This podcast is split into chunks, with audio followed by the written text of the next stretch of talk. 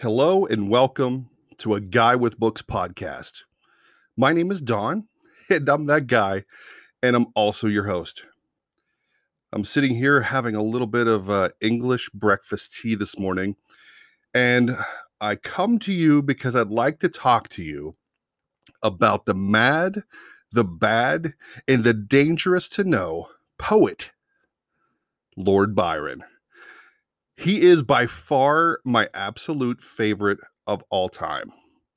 Today, by the way, is his birthday, January 22nd. But before I begin, if you are new to this podcast, welcome. Let me introduce myself. I'm a business executive. I'm also a husband. I'm a father.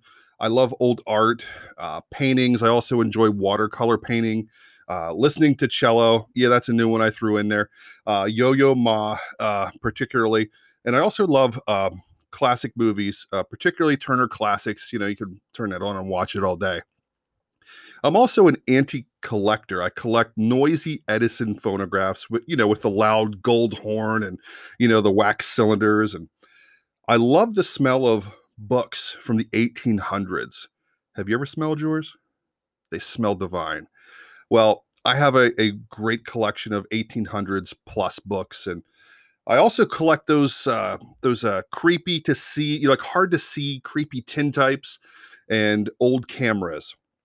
And so, I encourage you to grab your favorite hot beverage or your smoking pipe and buckle your seatbelt because this is going to be a wild ride. Let's take a moment now and learn about the most famous, flamboyant, and notorious of the major English Romantic poets. George Gordon, Lord Byron, was likewise the most fashionable poet of the early 1800s. He created an immensely popular romantic hero, defiant, melancholy, haunted by secret guilt, for which to many he seemed the model. He was a romantic paradox, a leader of the era's poetic revolution. He named Alexander Pope as his master. He was a worshiper of the ideal. He never lost touch with reality. He was a free thinker. He retained from his youth a Calvinist sense of original sin. A peer of the realm, he championed liberty in his works and his deeds, in giving money, his time, his energy, and finally, in giving his life for independence in the Greek War. His faceted personality found expression in satire, verse narrative, ode, lyric, speculative drama, historical tragedy, confessional poetry, dramatic monologue, comic epic, and voluminous correspondence written in stanza, heroic couplets, blank verse, terza rima, ottava and vigorous prose. In his dynamism, his sexuality, self revelation, and demands for freedom for oppression of people everywhere, Byron truly captivated the Western mind and heart as few writers have. And he stamped upon the 20th century or the 19th century letters, arts, politics, and even clothing styles. His name, his image embodied Romanticism in the 19th century. He was a superstar and an icon of the day. George Gordon Noel Byron was born with a clubbed right foot. And that really kind of hits close to home for me because my son Elliot was born with a club foot. And so we really as a family know how he like all the the problems he had to deal with because of that club foot.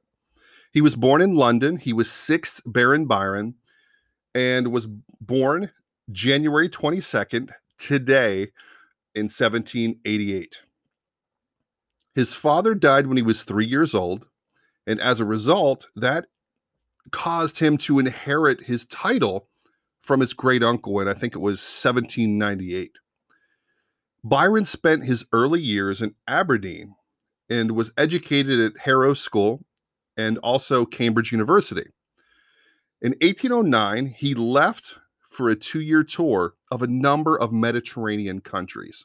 Now, think about this you know, you're young, and you know you have a group of friends plus you bring your doctor with you with some pain medication you know and he'll give it to you whenever you want and you're going to travel around all of these mediterranean countries and you know experience life and you know just take it all in. Wouldn't it be great to do that? Well you know minus the painkiller part but you know it's true he did do that. He always had his doctor with him. But anyway he returned in to England, I think it was 1811, and in 1812 he he created and published his first two cantos of Childe Harold Pilgrimage. This put Byron on a map. He became famous overnight. And then things started to get a little weird. In 1814, Byron's half sister Augusta gave birth to a daughter. Almost certainly Byron's. Not guaranteed, but almost certainly. The following year, Byron married Annabella Milbank, with whom he had a daughter also. This was his only legitimate child. Annabella and Byron separated in 1816. Facing mounting pressure as a result of all of this, you know, the failed marriage the scandalous affairs, huge debts. Byron left England in 1816 and swore that he would never return. And so, you know what?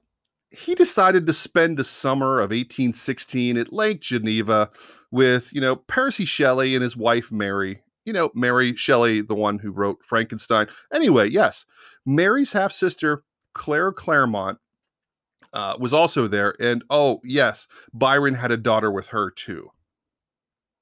Yes. So Byron traveled on to Italy, where he was to live for more than I think six years. He stayed. He was while staying in Venice. He began an affair, yes, with Teresa Guiccioli, the wife of an Italian nobleman. It was in this period that Byron wrote one of the most famous works that he ever put together eh, Don Juan. It was created between 1819 to 1824. In July of 1823, Byron left Italy to join the Greek insurgency, who were fighting a war of independence against the Ottoman Empire. On the 19th of April, 1824, Byron died from fever in modern day Greece. His death was mourned throughout Britain.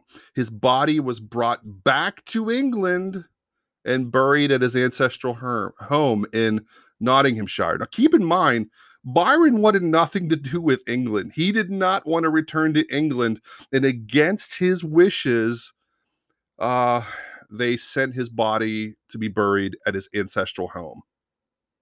So, as a side note, you know, I often like to digress. Lord Byron was thought to have embodiment of this, you know, he had this embodiment of this chiseled, handsome, manly man poet, but he actually had this morbid propensity to fatten. Yes. And if you go back through and you look at history, I think his mother from an old biography or whatever I read, his his mother was obese. And so, like today's celebrities, he worked so hard to maintain that figure. Okay? His manly man figure. And so, because of his popularity, Byron had these harmful diets and these strange relationships with food. And you know what? It rubbed off on everyone in his inner circle as well. Byron was terrified of becoming fat, believing that it would result in um, lethargy and also stupidity. So much so, some historians argue that he battled anorexia nervosa. When he wanted to keep his weight down as a student at Cambridge, Byron dined almost exclusively on biscuits and soda water. though he also occasionally enjoyed potatoes drenched in vinegar. The poet told his friends he would rather not exist than to be large. And he would wear up to six coats while exercising in an attempt to sweat out excess water. In 1816, Byron made it through the day on a slice of bread and a cup of tea for breakfast. Then occasionally some vegetables and seltzer water mixed with a bit of wine for dinner. And he used to smoke cigars to curb his appetite. And just two years later, however, Byron's worst nightmare had apparently come true. In 1818, a visiting friend wrote that the poet had become pale, bloated, and he had grown very fat. His shoulders were broader and rounder, and his knuckles on his hands were lost in fat. And in response, Byron restricted himself to a menu of, yes, wait for it, red cabbage and vinegar cider. And this apple cider vinegar and water concoction became a popular way to drop pounds in the early 1800s. I think it was like around 1820.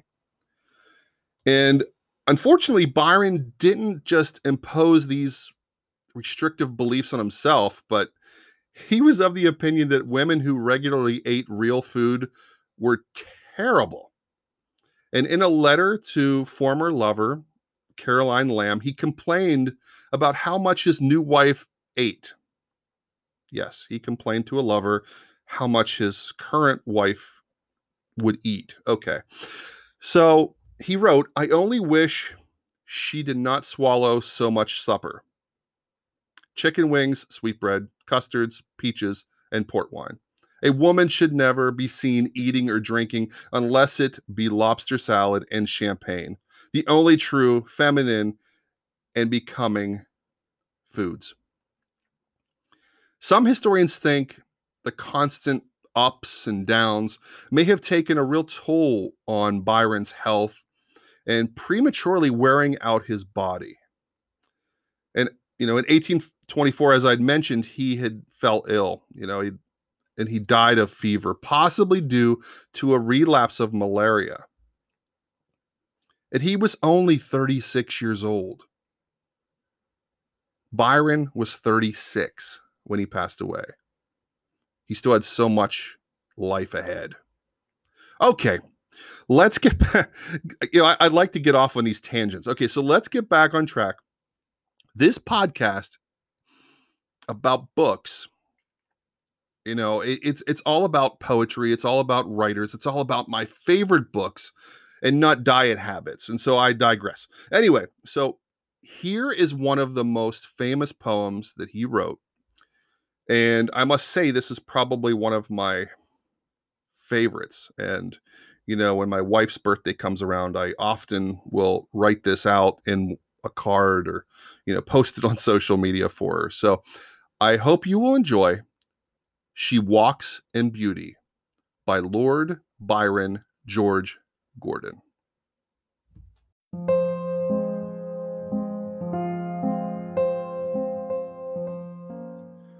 She walks in beauty like the night of cloudless climes and starry skies in all that's best of dark and bright, meet in her aspect, in her eyes.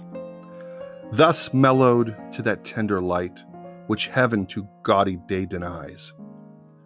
One shade the more, one ray the less, had half impaired the nameless grace, which waves in every raven tress, or softly lightens over her face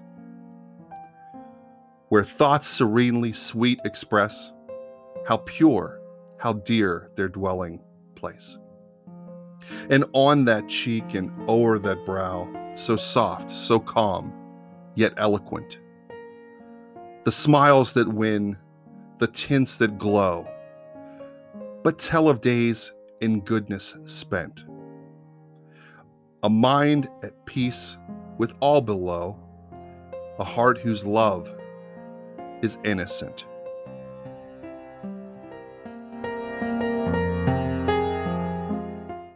Right, I'm going to take a quick sip of my English tea. And let's talk about She Walks in Beauty. It is a short lyrical poem in iambic tetrameter. It was written in 1814, and it is said to have been inspired and written in praise of a beautiful woman. And again, we're talking about Lord Byron, manly man who writes about women all the time. So this is no surprise that he wrote this about a beautiful woman. History holds that it w- was actually written for a female cousin. He wrote it for a female cousin, Mrs. Wilmot, who he ran into at a party in London one night. When she was in mourning, and she was wearing this black long dress with glittering sequins. And to me, Byron's poem praises and seeks to capture the essence or the sense of a particular woman, the beauty of this particular woman.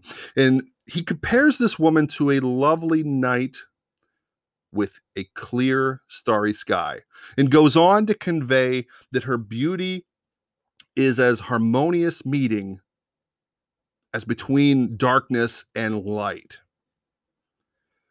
About the overall mood or tone, I would say that it's of awe and amazement. He is telling us of or about how he is in awe and amazement of this woman's beauty. It is also very romantic. It's very soft. It's very calm. It is a uh, you know very loving or loving mood, and it's almost crush like. You know, it's like you know you're in school and you have a crush on somebody. You know, it's kind of a crush like type of a poem. And I shared this poem from a book in my private collection. And again, I have, I think, six or seven Lord Byron books. Uh, I think my the earliest is like 1816 or 1820, something like that.